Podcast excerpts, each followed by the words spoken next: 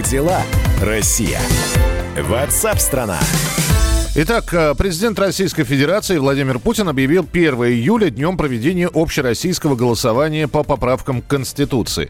То есть у нас в предстоящий месяц, учитывая, что сегодня 2 июня, целых два выходных. Ну, помимо того, что День России празднуется, так еще 24 июня Парад Победы – это выходной день, и 1 июля – это среда – тоже выходной день. Что касается дня проведения голосования. Владимир Путин попросил главу Роспотребнадзора Анну Попову, председателя Центрального избирательного комитета Элу Панфилову уделить особое внимание вопросам обеспечения безопасности. Ну и, естественно, было обращение к руководителям регионов с просьбой посодействовать в организации голосования, исходя из необходимости заботы о здоровье и жизни людей. Глава Комитета Госдумы по законодательству э, Павел Крашенинников в эксклюзивном интервью нашему корреспонденту Александру Гамову рассказал о том, как пройдет голосование 1 июля.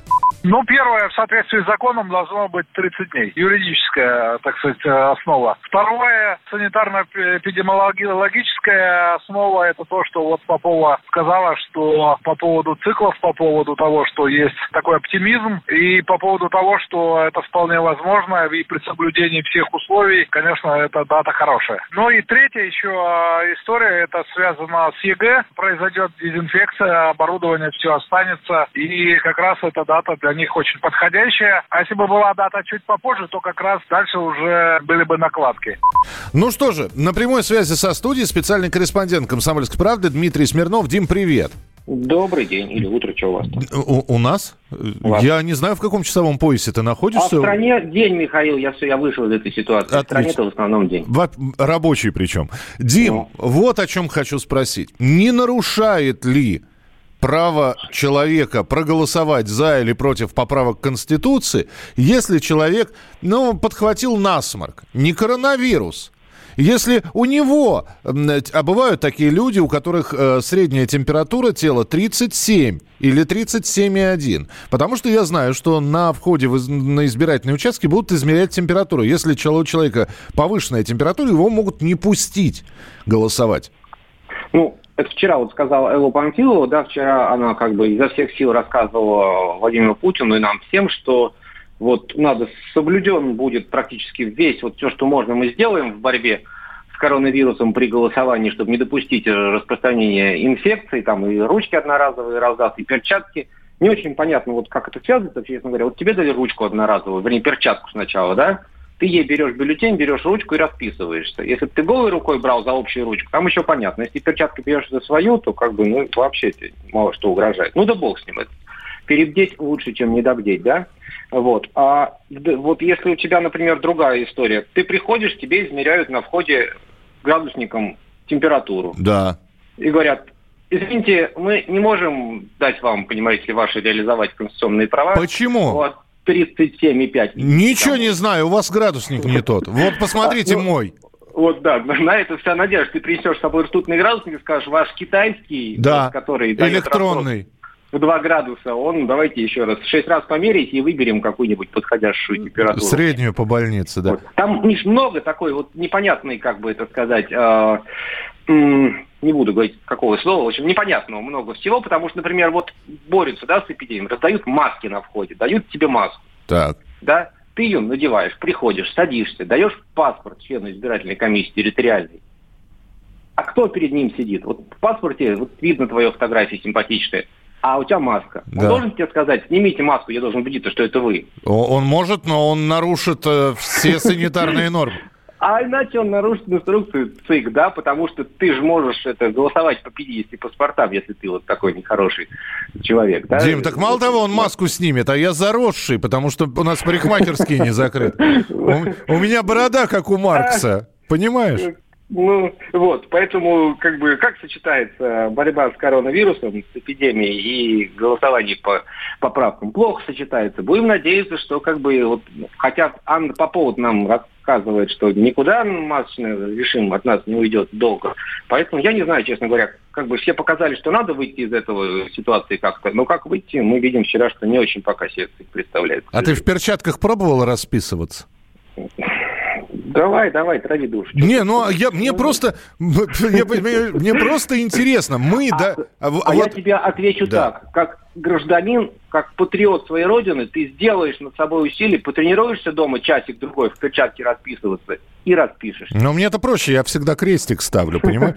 Ну, видишь, нолик можно попробовать. Можно нолик. Здесь э, вот какой, вот со всеми этими непонятками и недоработками не дает ли власть, э, ну, я не знаю, в лице Эллы Панфиловой, в лице, там, я не знаю, Анны Поповой, не дает ли э, лишний козырь для тех, кто будет кричать, что значит вот мои права нарушены, что все это подделано, что все это подстроено. Ну, казалось бы, ну нафига? Ну, да. да, у меня есть друг, а у него есть майка, на ней написано «нормально делай, нормально будет». Вот такую надо подарить как бы нашим людям, которые отвечают за принятие решений, и нечего пенять на всех подряд. Ну, с другой стороны, Дим, целый месяц есть. Бог его знает.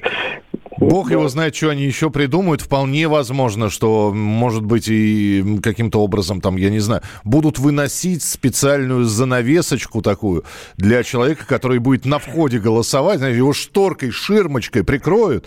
Вот. А с температурой его на участок не пусть, а вне участка он проголосует. Ну, знаешь, тут надо, на самом деле, все-таки нам еще, еще и выразить, к сожалению, пожалеть этих людей, которые вынуждены находить ответы на эти очень сложные вопросы, и пока у них, ну, не всегда получается, надо пожелать им удачи, я вот так считаю. Ясно. Спасибо тебе большое. Дмитрий Смирнов был у нас э, в эфире. Э, а Владимир Вольфович Жириновский вот считает, э, что грядущее голосование воодушевит людей. Он дал интервью «Комсомольской правде» и сказал, что давненько не было таких политических событий. Люди истосковались по общественно-политическим мероприятиям, потому что после Нового года у нас ничего нету. Мы Новый год отпраздновали, новогодние каникулы, а уже в феврале пошли какие-то сигналы по этой пандемии, а март вообще мы все закрылись, вся планета. И тем более мы все сидели дома. У всех был какой-то карантин, самоизоляция. Поэтому, когда нас зовут на голосование по поправкам в Конституцию, это людей воодушевит. 24 июня тоже хороший праздник, но он все-таки ограничен теми городами, где пройдет этот парад. И не все смогут прийти в место проведения парада. А здесь для всех самый универсальный, так сказать. Ну что же, это было мнение Владимира Вольфовича Жиринов. Соскучились мы по таким событиям. Ну вот соскучились вы или нет, можете написать 8967 200 ровно 9702. 8967 200 ровно 9702.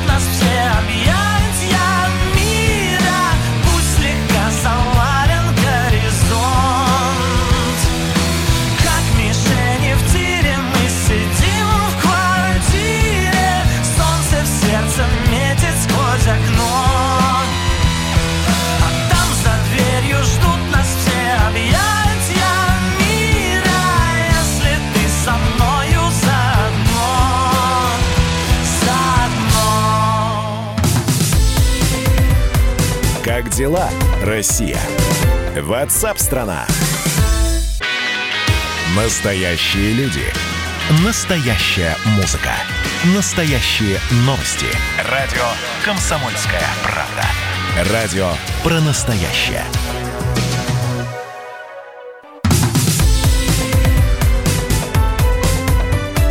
Как дела, Россия? Ватсап-страна! Продолжается прямой эфир на радио «Комсомольская правда». Спасибо за ваше сообщение. Рано нужно голосование проводить не раньше осени. Это Анна из Твери. Парад Победы проводить хоть в конце июня, чуть позже. Чего тут рассуждать? Так он и так хоть в конце июня. 24 июня, чем вам не конец-то. Почему не решается проблема с собаками? Не знаю. Нет у меня ответа на этот вопрос. Ваше сообщение 8967 200 ровно 9702. Как дела, Россия? Ватсап-страна! В России за сутки выявлено 8863 с- новых случаев э, коронавируса. Из них более 40% не имели клинических проявлений болезни и 182 летальных исхода. И вот такие вот цифры, они держатся, ну, уже полмесяца. Ниже 8500 не опускаются, выше 9100 не поднимаются. И вот говорят, что это то самое плато, на которое вышла Россия. Но вот какой оно будет продолжительностью и затянувшееся ли оно или нормальное, вот об этом поговорим э, с президентом Российского медицинского общества, профессором, доктором медицинских наук Евгений Очкасов с нами на прямой связи. Евгений Евгеньевич, здравствуйте. Доброе утро. Полмесяца вот таких, ну, стандартных, устоявшихся уже цифр. Это нормально? Эм, Тут надо понимать, э, что отражают эти цифры. Эм, Хоть цифры, они держатся на протяжении времени одни и те же, но если мы посмотрим распределение по регионам страны, то здесь есть существенная разница. Мы видим э, прогрессивное снижение количества инфицированных в Москве, прям существенное, да, и при этом э, вот эта вот доля увеличения переходит как раз на регионы. Это то, о чем говорили изначально и раньше, и очень не количество инфицированных по регионам России. Россия очень большая, поэтому э, вот это вот очень важный фактор. А, так э, вот то, те цифры, которые мы видим, они о чем сейчас говорят? Что у нас какой-то период стагнации. Они говорят о том, что в Москве есть существенный эффект от э, принимаемых противоэпидемиологических мер, и это отражается реально на количестве больных э, в э, клиниках, стационарах, э, на нагрузку, э, в нагрузке на службу лучевой диагностики и так далее. Э, И при этом э, в регионах, в некоторых мы видим э, сохраняющийся э, ну, как бы, э, стабильный уровень, э, а где-то и прирост э, уровня инфицированных. Евгений Евгеньевич, я правильно Это понимаю, что, что резких каких-то падений, взлетов уже не будет? Если что-то и будет э, снижаться, а очень хочется, чтобы цифры снижались, то все это будет плавно, постепенно и исчитываться десятками э, человек, но никак не тысячами. А, м, э, Здесь такая ситуация. А, Сейчас очень опасный период. Несмотря на то, что в стране, вот суммарно, вот вы правильно отметили, держится, в общем-то, высокий э, уровень э, прироста ежесуточно, Мгм. мы проводим ослабление э, таких вот мер изоляционных. И вот э, э, люди должны понимать, что вот эта отмера этих мер, это ситуация динамичная такая. Мгм. Если будет э, вдруг наблюдаться реально новый прирост, то, конечно, будет и изме- изменение, возможно, изменение вот этих вот ограничительных мер, даже возвращение. Принято. Понятно, Да. мгм. Я про- А, понятно, понятно, что всплеска такого быть уже не должно. Вот, принято. Евгений Евгеньевич, спасибо большое. Евгений Очкасов, президент Российского медицинского общества, профессор, доктор медицинских наук. Всплеска быть не должно. А, Но у нас есть еще одна история. Люди, у которых выявили коронавирус, которые переболели коронавирусом, они должны подключиться к системе социального мониторинга. Понятно, для чего это делается. Просто если человек отправлен не в стационар, а на амбулаторное лечение, то для него действует режим карантина, и выходить никуда нельзя – Правда, вот эта вот система, она не всегда работает гладко. Мы не раз говорили, что это приложение дает сбой, несправедливо штрафует москвичей. Рассказывали вам, да, люди вышли на балкон, сделали фотографию на балконе, а система зафиксировала, что они, оказывается, вышли на улицу, и там штрафы прилетели. Слава богу, что их отменили. Но оказалось, что проблемы могут возникнуть и после карантина. Программа не позволяет выйти на улицу уже вылечившимся гражданам. И вот с этим столкнулась наш коллега, журналист Нигина Бероева. Она с нами на прямой связи. Нигина, привет! Доброе утро, Миша. А мое сегодняшнее утро началось э, с визита космонавтов. Именно так. так. А, пришел ко мне полицейский, пришел врач из Роспотребнадзора и волонтер. Э, ну, они были вот в костюмах космонавтов, ну, прям точь-в-точь. Так. А, и дальше я им рассказываю свою чудесную историю, показываю справку из поликлиники, а, на что они говорят, господи, опять, опять.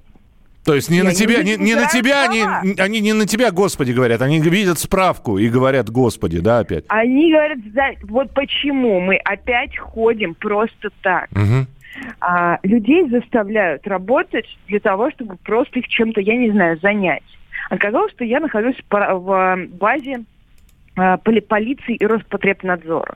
Еще каким-то образом там замешан а, департамент здравоохранения. Uh-huh. А история моя следующая. А, и она практически не связана с социальным мониторингом, потому что я не успела установить себе эту программу а, ну, как бы даже если успела, не стала бы это делать. У меня тоже есть свои причины, потому что все эти, вся эта информация, которая попадает а, в наши прекрасные а, структуры, она тут же попадает к мошенникам. После mm-hmm. того, как мне позвонили, например, а, из а, оперштаба, буквально а, на следующий день мне начали звонить мошенники, у которых была та же информация, что и оперштаба.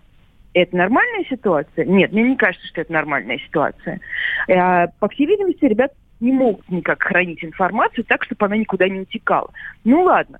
А, я себе социальный мониторинг, Миш, так и не установила, потому что а, до меня добрались а, все наши органы надирающие а, только через 10 дней после того, как я сдала тест.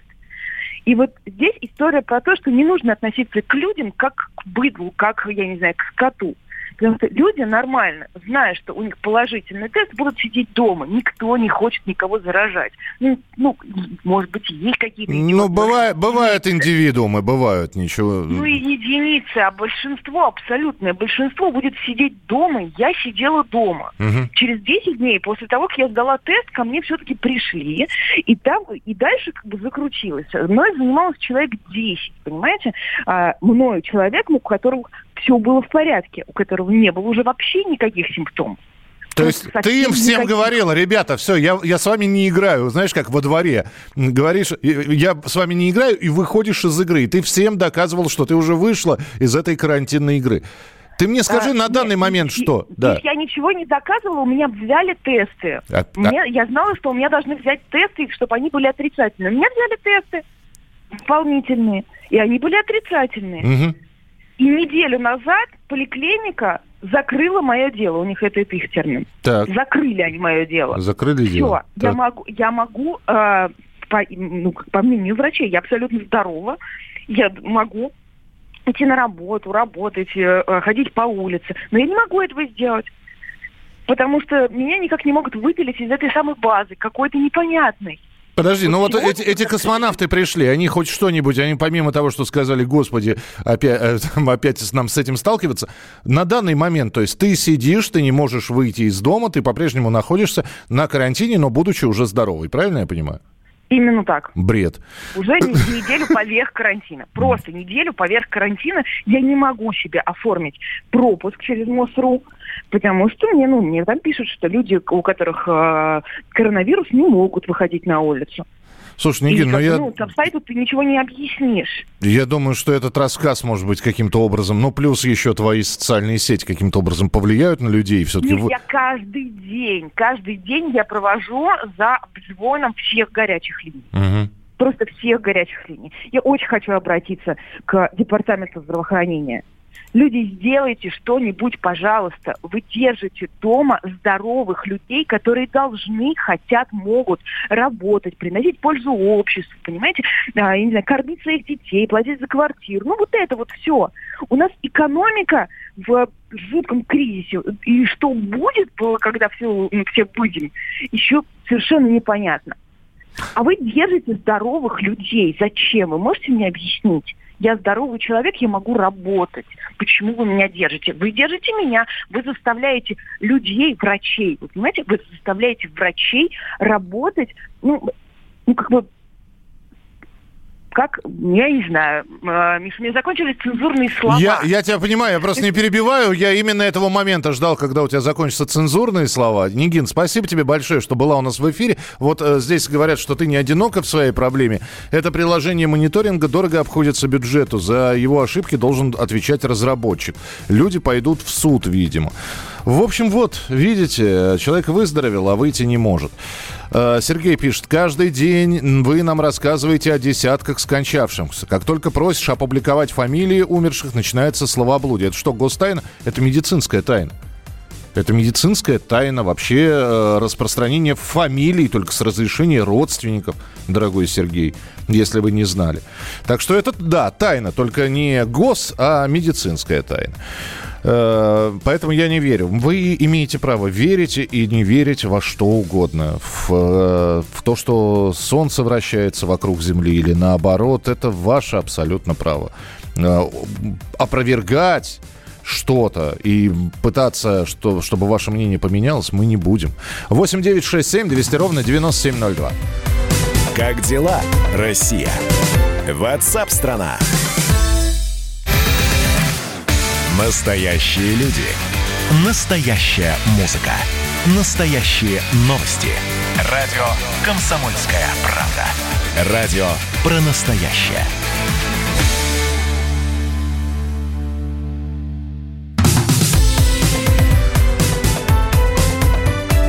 Как дела, Россия? Ватсап-страна!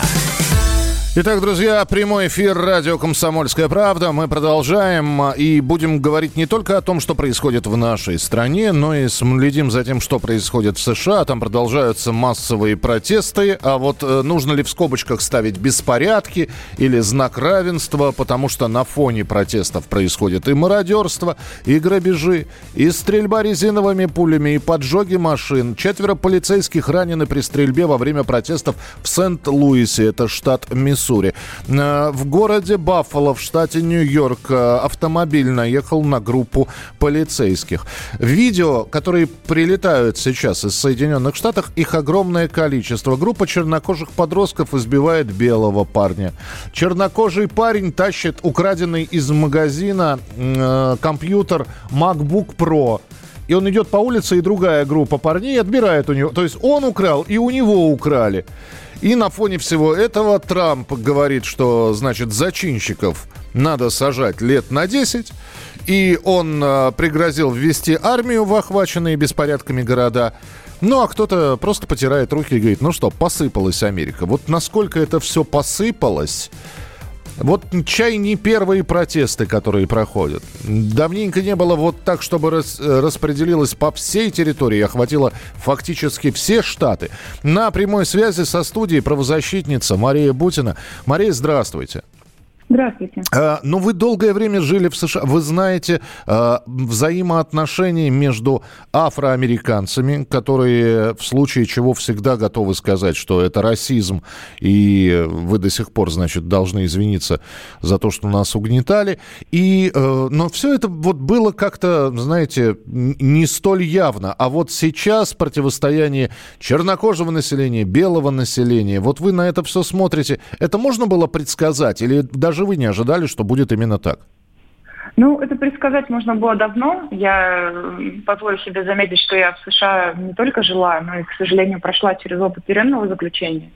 И э, вот э, в это время из, а через меня прошло достаточно много людей. Я находилась в следственном изоляторе 10 месяцев. Я вам скажу, что из всех людей, которых я там видела, это больше, наверное, 100 человек может быть, только два человека были белых, а в основном это все-таки чернокожие, поэтому мне предоставилась возможность посмотреть на эти проблемы изнутри и вообще увидеть, э, существует ли действительно расизм в Америке. Эта проблема, она системная, она существует очень давно, и все дело в том, что ее пытаются всячески замолчать и, или скинуть с больной головы на здоровую, как говорится, ну, найти там, не знаю, там уже появились, вы, наверное, увидели выступление о том, что якобы это, значит, русская методичка, русский след и все прочее. Но да, это, да, естественно, да. просто попытка найти внешнего врага. Проблема с чернокожими в Америке очень серьезная. И, э, например, всего там чернокожие составляют, насколько я помню, около 12-13% от всего угу. населения Соединенных Штатов. И при этом, если вы афроамериканец, ваши шансы попасть в тюрьму в пять раз выше, чем у белого. Вот сидят в основном афроамериканцы, э, ну, естественно, не, не, не в абсолютном большинстве, но если, если сравнивать цифры, мы увидим, что ситуация трагичная. И почему это происходит? То есть явно люди идут на преступление не от хорошей жизни. То есть что-то происходит. Э, более того, я вам скажу, достаточно страшно выглядят отдельные районы внешне благополучной американской столицы Вашингтона. Там вот юго-запад, это, например, гетто. То есть туда даже полицейские стараются не соваться. Ну а в чем корень-то проблемы? В том, что несправедливо распределены ресурсы. Люди растут и вот в этих в изоляции. Многие из них, вот я просто учила этих э, женщин читать, писать, то есть они все совершенно не обучены грамоте. То есть эта проблема есть. И то, что есть э, перегибы со стороны власти, которые просто загоняют этих людей фактически вот в эти резервации – и там они вот на, на какие-то пособия существуют сами по себе. Но, слушайте, ну это же не решение проблем. Мария, а как насчет того, что очень многие говорят, они привыкли жить на пособие, они не хотят работать, они барыжат наркотиками, они э, в, входят в уличные банды, им, они уходят очень рано из школ, не заканчивая среднюю школу. Если белое население откладывает на колледж, они не откладывают, они живут одним днем. Вот находятся такие, которые говорят, что, дескать, сами виноваты а у них есть что откладывать. Видите, в чем тут дело? Тут же получается порочный круг. То есть вот э, я просто в своем в опыте своего так проживания и заключения, да, я услышала огромное количество, к сожалению, очень похожих друг на друга историй, когда э, человек вот э, чернокожий рождается в семье изначально бедной. То есть, по сути дела, у него нет возможности получить, например, доступ к хорошему образованию. В России любой школьник любой ребенок идет обязательно в школу. Мы можем с вами спорить сколько угодно и говорить, что там где-то качественное, где-то некачественное образование. Но в США, если у тебя денег нет, давайте посмотрим правде в глаза, то, к сожалению, когда ты пойдешь в школу, посмо... вот, на статистику посмотрите, сколько людей, около четверти не заканчивают школу. Почему? Потому что им не хочется учиться. Мы же с вами прекрасно знаем, что это зависит от учителей, это зависит от подхода, который нужно найти к ребенку. Ну а если сами по себе школы, если у вас нет денег, ну если есть деньги, то другой разговор, конечно. Но изначально ребенок не получает ни образования, ни нормальных условий жизни. И, естественно, он повторяет плачевный жизненный путь своих родителей, которые, которых, вот, собственно говоря, сейчас Трамп предлагает сажать на 10 лет, не задумываясь о том, что будет с этими людьми, когда они выйдут через 10 лет когда они не смогут, да их родственники потратят все деньги на телефонные звонки, которые стоят в пять раз дороже, чем на воле. Раз когда они потратят все свои сбережения, чтобы хоть какую-то возможность дать э, человеку купить теплую одежду в тюрьме, которую можно купить только за деньги. То есть и после этого человека абсолютно неадаптированно выкинут обратно на улицу. А, ну да, и еще. Его обязательно накормят какими-нибудь хорошими психотропными препаратами, ну, чтобы он спокойнее был там, в тюрьме. Угу. Ну, кем он станет после этого? Он вернется в тюрьму. Хорошо, там даже, да. знаете, есть э, такое выражение – среди заключенных а, три горячих а, приема пищи и койка, они сами добровольно туда вернутся. Но опять же, переложить просто на них и сказать, вот они сами такие виноваты. Нет ни одного свидетельства о генетической неполноценности между черной и белой расой. Такого нет. Что же они не такие, почему? То есть такого нет объяснения. Поэтому, значит, проблема в самом обществе. Мария, я все-таки попробую сейчас задать вопрос. Понимаю, что это такое гадание на карте, но вы хотя бы предскажите, чем, вот по вашему, опять же, мнению, это все может закончиться? Ну, либо тут два пути. Значит, если э, все-таки власти США предпримут путь рациональный и начнут пересматривать собственную систему, к сожалению, вернее, или к счастью, тогда под многими чиновниками начнут гореть кресла, потому что проблема рыба гниет с головы, проблема есть там. Но это первый вариант, рациональный. То есть, когда необходимо будет действительно пересмотреть распределение ресурсов, возможность этих людей получить качественное образование. Потому что если нет качественного образования, человек не сможет быть устроен. Посмотреть на ту медицинскую помощь, которую они получают. И вообще, в конце концов, вот этим э, замечательным, великолепным политикам все-таки съездить в таких э, афроамериканское гетто и посмотреть, как там люди живут, прежде чем делать заявление про 10 лет. Это первый вариант.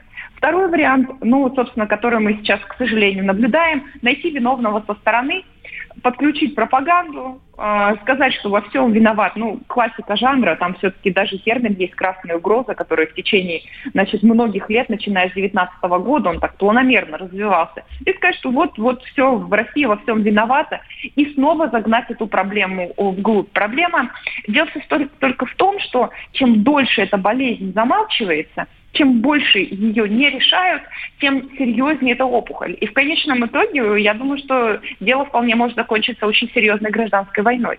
И ну, тогда уже будет поздно. Ну, тогда мы наблюдаем, что будет происходить. Мария, спасибо большое. Да, гражданская война между севером и югом, кстати говоря, самая крупная. Такая война, в которой помимо Второй мировой войны, кстати, э, в войне между Севером и Югом, это гражданская война, американцы против американцев. Там погибло больше людей, чем американцев погибло во время Второй мировой. Мария Бутина, правозащитница, была у нас в прямом эфире. Чем все это закончится? Ну, в общем, э, говорят, что просто подавят войсками, загонят обратно в гетто недовольных. Какие-то губернаторы потеряют свои посты, мэры городов, которые допустили все это. Часть людей отправится в тюрьму.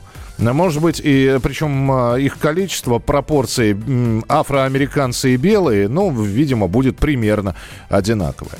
О том, что происходит в Нью-Йорке, рассказал автор YouTube-канала, сам себе сказал Денис. Накануне он выехал на центральные улицы города и снял то, что там происходит. Короче, город во власти мародеров. Все очень плохо. Завтра будет картина, как после, после военных действий. И черные уверены, что они правы. Агрессивно бросаются на всех, кто черного цвета кожи, говорить им что-то бесполезно, что вообще не смотреть в их сторону, не общаться, вообще держаться на расстоянии, а лучше вообще здесь не ходить, не, не появляться на этих улицах. Что-то придется властям делать завтра, потому что повторение этой истории нельзя допускать.